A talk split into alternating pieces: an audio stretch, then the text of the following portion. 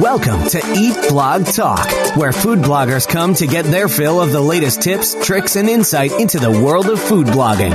If you feel that hunger for information, we'll provide you with the tools you need to add value to your blog, and we'll also ensure you're taking care of yourself because food blogging is a demanding job. Now, please welcome your host, Megan Porta. Hey there, food bloggers. Welcome to the Eat Blog Talk podcast made just for you, food bloggers who are wanting to add value to their businesses and to their lives. In today's episode, I will be talking to Alyssa Brantley from everydaymaven.com, and we will be discussing working with, approaching, pitching and negotiating with brands. Alyssa grew up in a cooking family. Her mom went to culinary school when she was a small child and taught both she and her brother to cook at a very young age.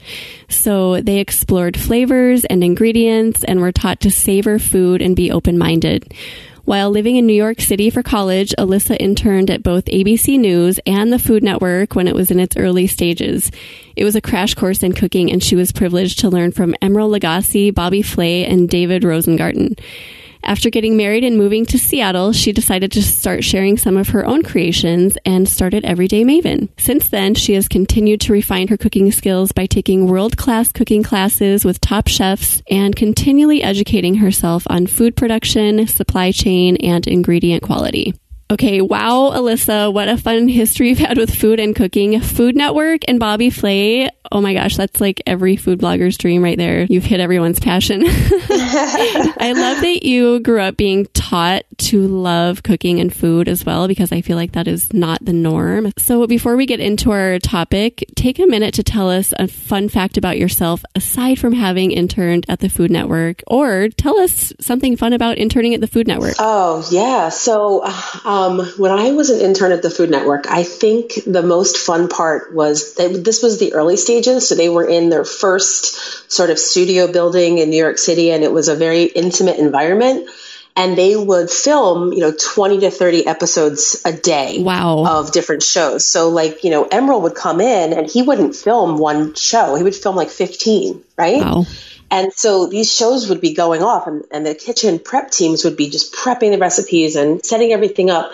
And then every 15 minutes, somebody would make an announcement over the PA, and they'd be like, The food from episode 2A is in the break room. And all of a sudden, it would be like a stampede. and every 15 minutes, everybody's running That's to eat. so funny like taste get a taste of like this dish that Emeril just made or that Bobby just made or that somebody else made and it was hysterical. You're like nobody get any work done because everybody's stampeding to get the food. A hindrance to the job, but also a perk. It was a lot of fun. That is so fun. I love that. Not many people can say that they have that sort of history. So thank you for sharing that, Alyssa. Yeah. Let's get to the topic you came here to chat about today, which is working with brands and all that comes along with that. Yes. Working with brands can be very daunting, I think, for a lot of food bloggers. So I'm super excited to explore this topic with you because you're the expert. I am eager personally to hear your tips on the subject because this is not something I've explored a whole lot myself. So I have a ton of questions for you today. To start, I would just love for you to share with us how you got into working with brands and how that process evolved for you. Yeah, it's a great question. Um, so I started my blog in late 2011, and for I would say the first like year and a half, I made like 20 bucks. You know, like I think the first time I got a check from Google, I didn't believe it was real. I'm like, what is this for? That's and funny. my husband was like, I think that's for your website. I'm like, no. and it was like a hundred dollars because there was a threshold. It was like Google ads, you know? And then I'm like, what? That's for me? So it was like, I always intended to make it into a business, but I didn't really know how to. So I started seeing that like this actually could become something. And so I wound up joining BlogHer back in the day. That was like one of the premier sort of networks and I had BlogHer ads on my site, and some of the um, like executive team from BlogHer started reaching out about working with brands, and they were doing back then like BlogHer Food was like a really good conference, and so I um, started looping in to some of those relationships, and it really opened my eyes to like a whole nother world, another revenue stream, another way of monetizing, and also really working with like the brands that I love the most.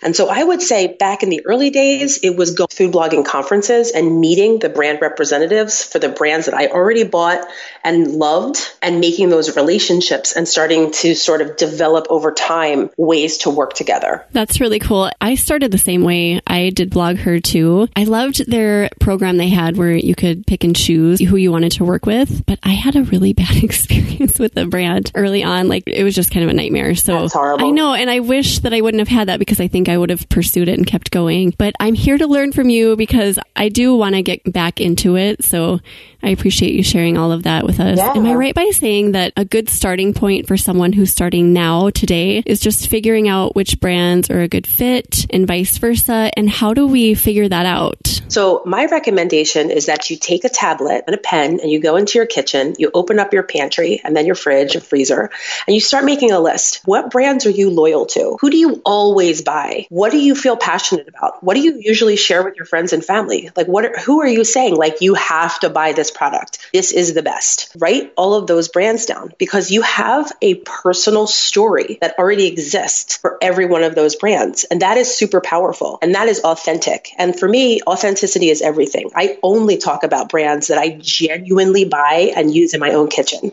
I do not promote products to my audience that I wouldn't spend my own money on. And it's super important because the brands want authentic brand ambassadors or brand spokespeople. And so if you can come to a brand and say, hey, listen, Larabar, right? Making it up. I love your bars. I buy your bars for my kids. These are the reasons why we depend on them. We always have them in our pantry. Here's a funny story about the apple pie. It's a staple in our house. You have brand loyalty and like that expertise is really powerful. And that sincerity shines through. I found when I don't believe in the product, it's like so apparent yes. when I read it. I'm like, oh, dude, that, that was a bad call. I'm a food blogger, but I'm a blog reader.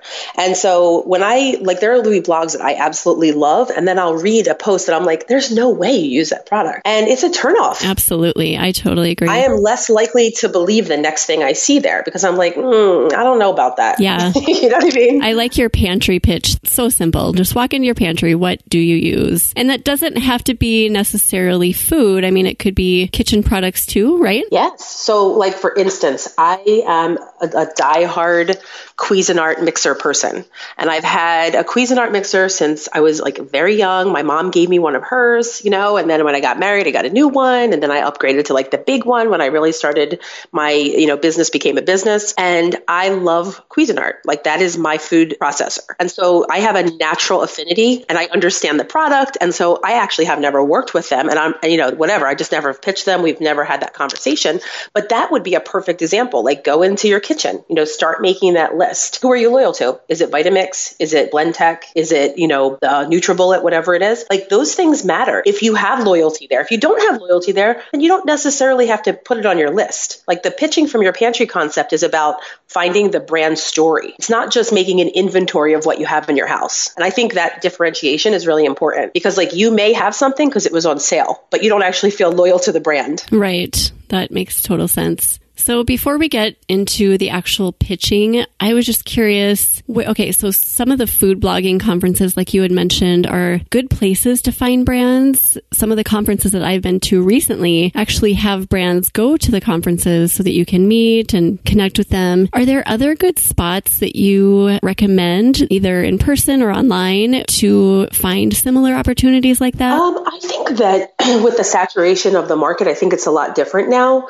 Um, I think a lot of people would go to like Expo West or Expo East, knowing that that's like sort of a brand marketplace. But it's important to know why the brands are there. Like most brands are at Expo to talk about their new products, and they're not necessarily there looking for those sponsorship relationships. So if you are looking for just kind of new products, and then you may try them and then try to find a way to reach out, that's an interesting way to do it because usually with a product launch, there is going to be a marketing budget. Unless it's a really small company, then they're really not looking to invest in marketing yet because they have to grow their revenue and overheads and all of that stuff. However, I think that finding your own authentic products and then reaching out to those brands directly is a way better use of time than sort of going from conference to conference or show to show. I genuinely think like you're better off going in your pantry, going in your kitchen, making a list of who you're brand loyal to and literally just going through the finding the contact information and reaching out to those people. Like you'll save time and save money rather than traveling around, either like, you know, going to conferences, going to stores. Like it's, t- it's a heavy time investment. The pantry pitch sounds like it's way more effective than chasing down brands at conferences, et cetera. And there's a lot of competition. So, you know, if you already have brand relationships, like generally speaking, if I'm going to a conference, I have meetings set up with brands that I've either worked with in the past, working with right now, or have been talking to about working with. And so a lot of those brands have their time allocated. And so if you're new to that brand or to like, you know, working with brands, you may actually have a harder time at a conference like that because they most likely are engaging with people that they've been chatting with. Thank you, Alyssa. That was awesome. So now going on to pitching, what are some things to consider even before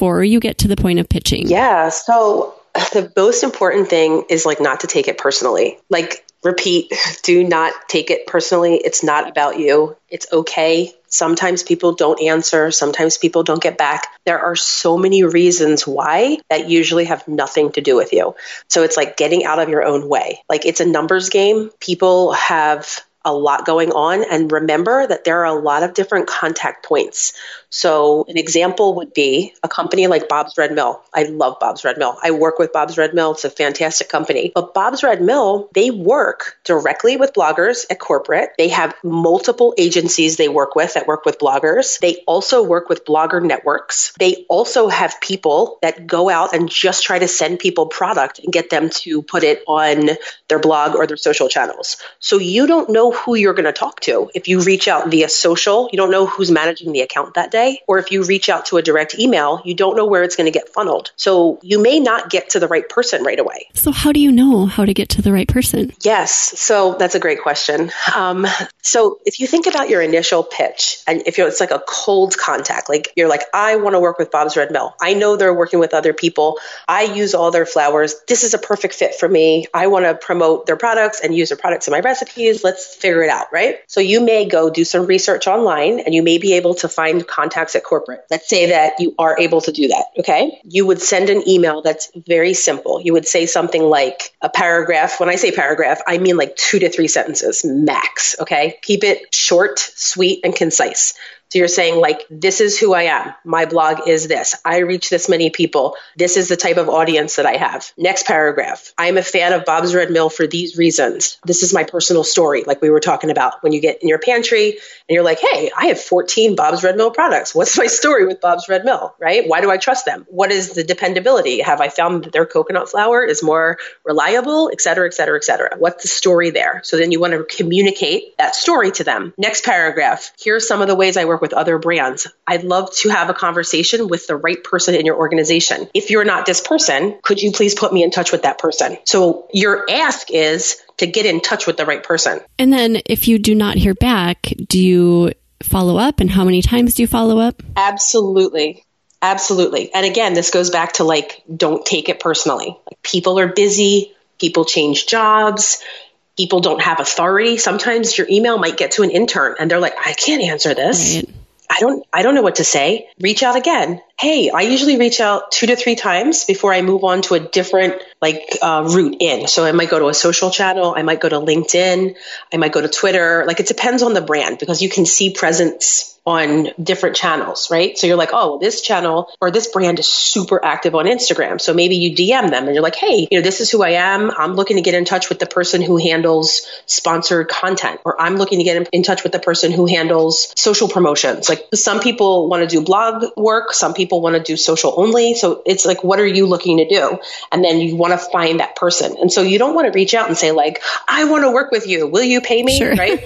like you want to be like, I just want to talk to the right person because I bring value and I'm loyal to the brand and there's a really good synergy here. So email is the good place to start. And then I like what you said about scoping out whether they're active on Instagram or Facebook or whatever and going that route too if needed. That's really great advice. Absolutely. A couple years ago, I would have been like, "Oh no, no, no! Don't don't approach somebody on social." But sure. that's changed, and like I think it's totally appropriate. There are people who will say, "Don't do that." I think that it's totally appropriate. I love your template that you went through. It's short and sweet to the point, and I love the way that you ordered it too. Okay, and then I was wondering too about money. At what point do you discuss money? That's a good question. So, um, I think you need to be upfront that you're not going to work for free. And, and let me say that when you're first starting out, you may make a choice to work with one or two brands for free. Um, and that's a choice that is individual and that everybody has to make depending on like what their situation is, what, what they feel like that investment is worth from a time perspective. It's not out of the question. I think that you have to quickly pivot away from that if you decide to do it.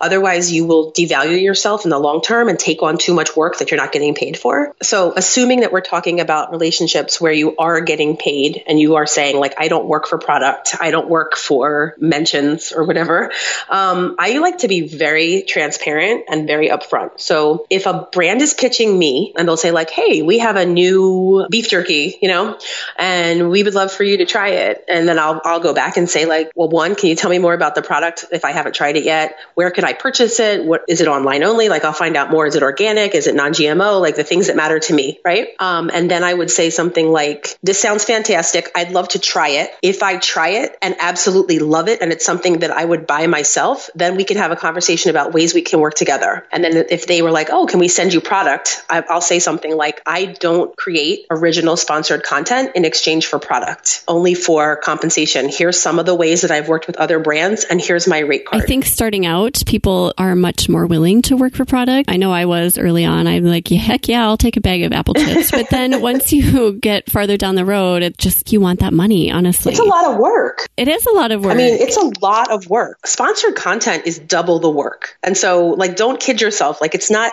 it's a fantastic revenue stream, but it is a, not a passive revenue stream. It is a lot of work because if you want to deliver, which you do, if you want to take on brand work, you want to knock it out of the park. Like, you want to make the brand proud. You want to make your readers feel like this is authentic and that this is something you deeply care about because that's what people relate to. And so, like, you know, there's a lot of deliverables along the way that you have to be conscious of. So it is not like, oh, let me just go, you know, partner with this brand and I'll make this much money. I would say it's easily double the amount of work. And I also think that there's added pressure because you're like, oh my gosh, I have to perform well. And so when you're posting on social channels, just like fingers crossed, I hope this does great, way more than your own work because someone's relying on you to do well. So there's pressure to. Absolutely. And not only that, there are roadblocks now, like in the system. So, like if you use ad or sponsored tags, which you have to on Instagram, you automatically likely are going to get less engagement. You know what I'm saying? When you use those tags, the, the algorithms don't favor that content. It's not organic. Is that a fairly new thing? So, I mean, I don't know that I can say that is definitive. Like if I, if you get an Instagram person like that works there is going to say that's true, but that's what everybody who works with brands sees across the board. That's so interesting. And there's definitely outliers. It's not that your content can't spike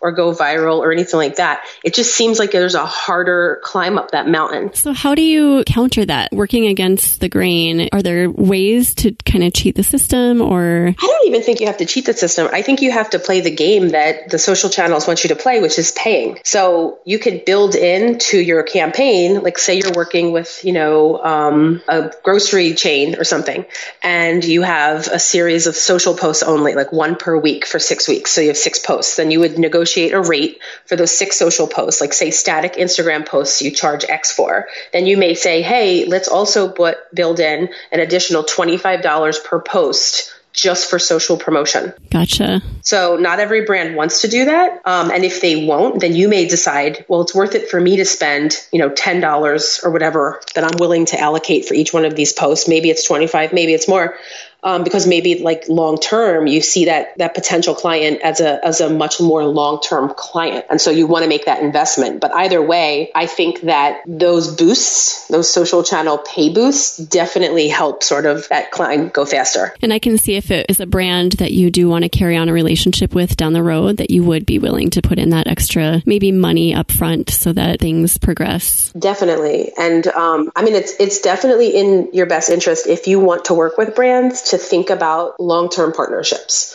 So, like, brand work is a lot of work. We already talked about that it's pretty much double the amount of work. But if you're going to work with brands, the best way to do it is to establish long term relationships so that you're not doing all of these one offs. There's one, dependability of money. Two, you can tell more of a story. You can tell more of a creative story. So, let's say that you wind up signing a year long contract with Bob's Red Mill for a content piece every other month or a content piece every month. Then you can really, you could really flesh out a story. Like maybe maybe it's a baking story and maybe you feature 12 of their products in baking posts that sort of all tie back into each other. Like how i would use you know muffins. Like i'm going to make coconut flour muffins almond flour muffins hazelnut flour muffins gluten-free uh, muffins whole wheat muffins. Like i don't know right? On and on and on. And you can tell like a really kind of neat story that supports the underlying current of that brand relationship. That's really cool to think about because i've never had a long-term relationship or a partnership with a brand so it's interesting interesting to think on that scope. That's really cool. I like the idea of building a story together. So I'm assuming you've had a few long term partnerships. Do the postings get easier or are they still taking double your time? So it depends on the product. Some product, I have had a lot of long term relationships. The longest was four years with one brand. And then I've had two year relationships, one year relationships. And then um, the minimum I'll do for like sort of a longer relationship is three months.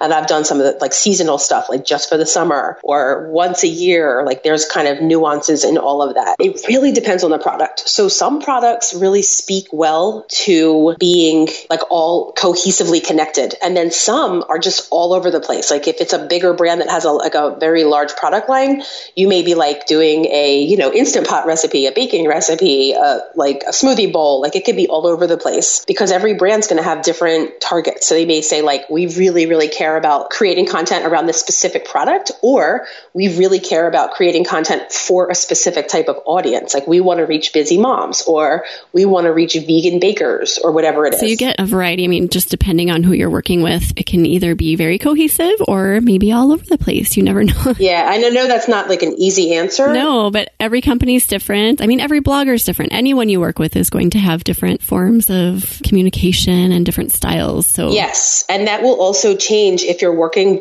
directly with a brand versus with like an agency because there's a lot more. If you work directly with the brand, you can make things happen faster. So if you have to get clearances through an agency, the agency then has to go to the brand. And so you have to be able to prepare to work ahead. So working with an agency, how do you go about doing that? That's tricky. Um, I have worked with a bunch of agencies and a bunch of agencies on long term projects as well as shorter term projects.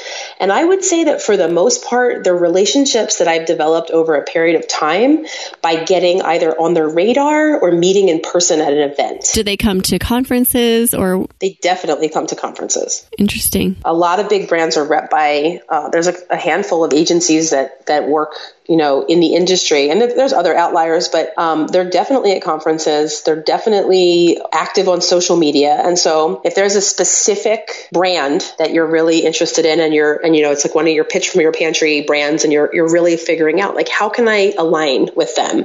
And you start engaging with them on social media and you're talking to their social media person, that oh, could very well be an agency representative. So if there is someone listening today who has never worked with a brand and they're interested in going the agency route, what would you recommend for them? I wouldn't recommend starting there. Um, I would say focus on the brand itself. And if it leads you to the agency, that's great. And then you can establish that relationship. Um, but I think that you have to prove yourself with the brand relationship first. So if it's a peanut butter brand, right? And you're just like, I love this brand, you don't really know who's repping them or if they work in house. And I don't think it matters yet. I think it's more about your story is not with an agency. Your story is with that peanut butter. It's like, why are you loyal to it? Why do you use it? Is it easy to stir? Is it because your kids love the taste? Is it the texture? You know what I'm saying? Focus on the product. Yeah, it'll happen. The more brand work you do, the more brand work you do. Yeah. It's like one of those things. Yeah. So it's sort of like is a, it starts as like a little bit of a, a snowball effect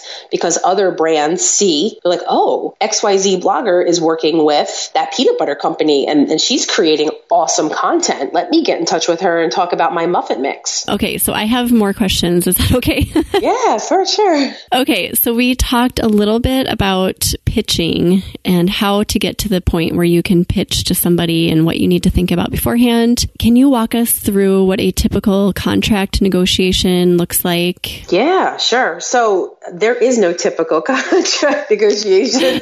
They're all different. There are certain things that you should look for. So there's two two ways of thinking of it. One, are you writing the contract? Are you providing the contract, or is the brand or like agency providing the contract? Okay. Usually, if the brand or agency is providing the contract, you're going to want to look for three really key things, and I like to work these things out in advance so there's no surprises. One, ownership. You want to make maintain ownership over your content. And if the brand wants to license that content digitally or for print, then you want to charge an additional fee for that. You don't want to just sign away your licensing rights in perpetuity. Okay. Number two, payment terms.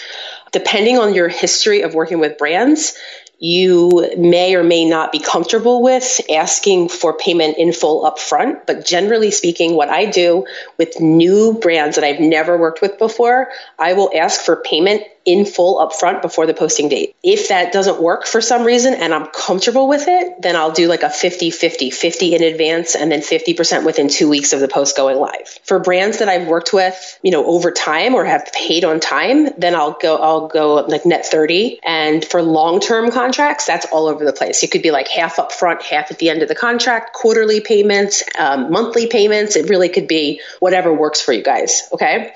So you're looking at ownership, you're looking at payment terms and then you're looking at and when i say payment terms there's also like late payment. You want to make sure that there's fees there in case they do pay late that you know there is a way to assess a penalty after like 40 days late 60 days late 90 days late things like that. Like there's some repercussion for you to recover. It doesn't happen that often but it does happen unfortunately. And then the third thing that you want to look for is um, really that the deliverables are clearly outlined so that you don't have miscommunication through the process and people having disappointment around things they haven't been clear about. Like, for example, let's just say that you have four photos due with the deliverable and you've agreed to allow them to utilize those photos on their social media channels to promote the content, but that there's one revision and you write that into the contract. So if they're not happy with the photos, you're willing to take one revision. You don't want to go down a road of like, they're not happy, another set of revisions. They're not happy, another set of revisions. That's a lot of time and a lot of money. And there has to be some discretion of trusting you as the expert to deliver a product that you know will work on social and on your blog and speak to the audience. So listening to you makes me realize that my bad experience with the brand years ago was kind of my fault because I didn't say any of that up front. I didn't look for those specific details. And I basically went through an entire summer of doing revisions for this one video. Oh my gosh. Yeah, it was, I was like ready to throw my computer in the lake. It was so frustrating. And there was nothing in the contract that we had signed saying that I'm only going to do one or two. Please trust me. And they didn't. They didn't trust me. And then at the end, they were like, can we reshoot this? wow. So at that point, you know, you can just flat out say no, or you can say, like, you know what, I don't, I don't think we should work together. Or you can say, listen, I've already reshot this one time or two times, you know, as a courtesy, but the rate for me to redo this is X, Y, and Z. Like, you, you're not actually, if your guys aren't aligning, then you have to rethink the relationship. And I know sometimes that's really hard if you're desperate to work with brands or maybe you really need the money. Um, but this is why I like to have all of this stuff like lined up in the beginning because you eliminate sort of some of these potential obstacles that can cause a lot of problems. It can be a lot of extra work up front, but definitely I can see where it would pay off down the road. Just and talking about money is not super comfortable for everybody, but if you establish that and you make boundaries for yourself and your business, oh, I can see this just being such a smoother process than if you don't have those conversations. Totally. I mean, it is going to be talked about so you're going to have to talk about it at some point. So why not make it clear at the beginning and make everybody align that they're on the same page and then have a smooth relationship. And then one other thing I would say is to look for editorial content ownership. So sometimes brands will want editorial control. And that's something I would never agree to. Like, I know how to talk to my audience. I know what makes me relate to my audience and to my social followers. And so, like, I am never going to allow a brand to edit my work and give it back to me and say, like, this is how you should say it. That's a really good point, too. I love that. So, contracts. Who typically draws up the contract, or can it be either party? So, one, you need a contract. So don't skip that. So a lot of people are just like, I'm so grateful to have this relationship. We have an email. Let's just move forward. Just don't do that to yourself. Do a contract. One, contracts can come from the brands. Like go over them with a fine tooth comb. Oftentimes it doesn't reflect what you actually agreed upon because they have standardized contracts. And so sometimes it has to go, if it's a big company in particular, if you're talking to like, you know, Kroger or General Mills or whatever, those contracts are coming from legal. And so they're not necessarily aligned aligned with that particular unit and the conversation you had. So that's not a personal thing. Just go through the contract and be like, oh, here's the five changes. I'm ready to move forward as soon as we make those. Don't freak out. If it's a smaller company, you could offer, say, hey, I have a simple one page contract. I'm more than happy to provide it. That's easier for you. And there's a couple different people in our space who you can buy like a simple contract from. You could hire an attorney if you already have one to just generate you a template. Usually people do that. It's like a hundred bucks or something. And um, you can get your own just one pager, which I have one of those. And I will always offer to send that over because it's, it outlines those core things, the terms and conditions, the, the ownership, the licensing, the payment terms, the deliverables. And it's just one page, easy. Everybody can just scan it. You know what I mean? Like it's, it's not overly complicated. Um, so it really depends. Like if it's a big company or a small company, you have a legal department, it goes like all over the place. So really there are tons of variables in this process depending on the atmosphere of the brand, the vibe, and also how big they are. So you just kind of have to go in and sort it out and just kind of take one step at a time. You do. And there's a rhythm. Once you start working with brands and you're, you know, you're a few relationships in, you really start to see the rhythm of, of what the contracts are like. And so at first, I think it is overwhelming and it's fantastic to have a second set of eyes, whether it's like, you know, somebody who has a little legal experience or, you know, an attorney or a friend or something, just to kind of make sure that it's clear, like what you're getting and what you're delivering. And the more you get into it, I'm sure, like you said, it just becomes a little bit easier to read those sorts of things and determine what's in store for you. Absolutely. And then the caveat to that would be, which we haven't really talked about, which is working with networks. Networks have a whole other set of contracts that they're very, generally speaking, they're not that flexible on. So, can you give us examples of networks that you're talking about? Um, yeah, like Rev Influence, like those kinds of networks, like blog networks that connect bloggers with brands for specific campaigns. So, those are the ones, am I right? You just kind of put in your information and then they contact you based on what you're looking for and they align. Yes. Okay. So, I haven't done much work with those types of companies either. So, could you tell us a little bit about that? Yeah. So, I don't know, you know, if this is going to be a very popular opinion, but it's the truth. I say stay away from networks. Okay. Back in the day, maybe a couple years ago, networks were, were totally like a good option for people, but networks have become, in my opinion, pariahs. so number one, they are very inflexible around terms and conditions. Number two, they take most of the money and don't pay enough because they're the intermediary. They're basically a broker. So they're taking the money from the company. You know, XYZ hot dog company is giving them $100,000 and their goal is to get 50,000 pieces of content out, right? And they're like, well, how can we make the most money possible? So let's cut the rate. Let's say, oh, we'll pay you $600 for a blog post. Maybe you normally charge 1500 And then they're like, well, we'll come up a little bit. And they start this negotiation and you're undervaluing yourself by working with them. They don't usually pay market rate. That's number one. Number two, the terms and, con- I think I said number one before with the terms and conditions. They generally will have contracts that have licensing rights in perpetuity. So you will be signing away the rights to your content and your photos and your likeness to them, and they can assign it to anybody now or in the future. That is great to know, though, because I've heard that's what people are kind of leaning toward because it's easy. I was not aware that so much money was being cut from what your value is. There's probably outliers. There's probably small networks that maybe are willing to negotiate and you can get to your market rate, or they want long term partnerships maybe they're willing to take certain clauses out of the contract. My experience and the people that I'm familiar with are that that is not the norm. So I'm not going to say that it's not out there, that doesn't exist. Like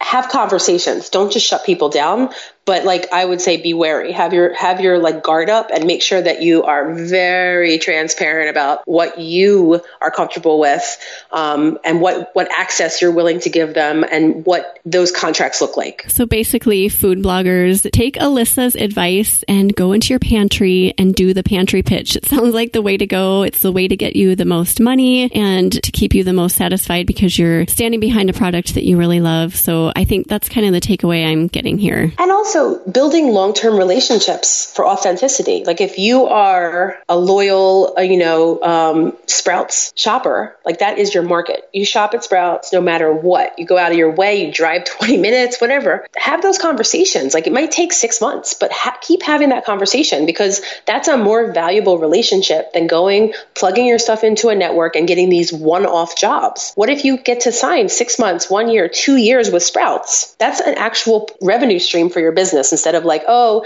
pay me one time a couple hundred bucks to talk about a chocolate bar. So think about the big picture. I love that. So I have one last question that I would love for you to answer. It is in relation to pitching. If your pitch is not accepted, is it okay to repitch at a later date? So what if you pitch a brand that you love and they're like, no, we're, we're just really not like maybe they don't like your numbers or for whatever reason. Does that happen often? And if so, is it okay to re approach them later? Yeah. So it's always okay to reapproach and you should always leave it on good terms. Um, so you can say something like, oh, hey, so I'll check back in with you next quarter, or I'll check back in with you in a month, depending on the situation, right? Maybe like, hey, I'll check back in with you during, before I get to my busy season and see if you want to get on my editorial calendar. It's always okay to go back. There's always a lot of turnover in these roles. So not every company has tons of turnover, but frequently these people are moving around. So like it may be a different person in that role the next time you go back. Um, and then the other part is that your stuff might change. Like you may have just completed an amazing campaign with XYZ company and you want to go back and say, hey guys, um, I know we talked a few months ago, but I wanted to let you know I just completed this three month campaign and um, it was really, really wonderful for me and for the other client some of the results were without giving away confidential information. Um, if you would like to talk about getting on my edit- editorial calendar for you know the next month or the next season or whatever, let's set up a talk. That is great advice. And I'm going to kind of wrap up our chat, but is there anything that we haven't covered yet that you feel like my listeners just need to know? There's actually so much. It's it's definitely a complex topic. Um, I think that working with brands is an amazing way to have another revenue stream and to bring useful content to your audience. And that's how we really want to think about it is like, what does this do for my audience? How is this of use? Am I helping them? Am I serving my audience? Am I showing them new ways to use these products? Am I showing them new products that make their life easier? So if you approach it from like these long-term relationships and what am I doing to serve the people who read my content, you'll have a better path than just like, I'm looking at this as a way to just bang out more money. Well, it sounds like we need to maybe do a part two because I, I actually have more questions, but I have to let you go, Alyssa, unfortunately. I seriously learned so much from you today. I really appreciate you being here. It's seriously been a pleasure talking to you. And I know that my listeners are going to find tons of value in everything we have talked about too. So thank you. Thank you. Yeah, you're welcome. And then before you go, do you have any favorite quotes or words of inspiration for food bloggers, not necessarily relating to brands? Yeah. So I would say remember why you started your business. A lot of food bloggers start their businesses to have freedom for their time and obviously to build a business and make money, but it's a flexible job. And so, like, be yourself and run the business that works for your lifestyle. Like, don't get caught in the comparison trap and remember why you started your blog in the first place. Is it to spend more time with your kids? Is it to set your own hours? Is it to become a magazine photographer? Is it to become a chef? Like make sure that you're finding that joy and stay there. That is solid advice. Thank you so much, Alyssa. Alyssa has a list of favorite resources relating to working with brands, and we'll see if we can get just a short template for pitching brands up as well on her show notes page. And you can find that at eatblogtalk.com forward slash Alyssa Alyssa B, and that's spelled A L Y S S A. Alyssa, tell my listeners the best place to find you online. Yeah, so you can find me at my website, which is everydaymaven, M A V E N dot com. all my social channels are at Everyday Maven. So mostly Instagram, Facebook, Pinterest. And um, I do do limited coaching calls for uh, food bloggers who want to work with brands and sort of help break through whatever is holding them back on their path to working with the brands that they love. So I only take a couple of those at a time. So if that's something you're interested in, you can email me directly, alyssa at everydaymaven.com. We can chat about what that looks like. And um, yeah, so if you have any questions, always feel free to reach out. Awesome. Thank you, Alyssa. And thanks for listening today, Food Bloggers. I will catch you next time. We're glad you could join us on this episode of Eat Blog Talk. For more resources based on today's discussion, as well as show notes and an opportunity to be on a future episode of the show, be sure to head to eatblogtalk.com. If you feel that hunger for information, we'll be here to feed you on Eat Blog Talk.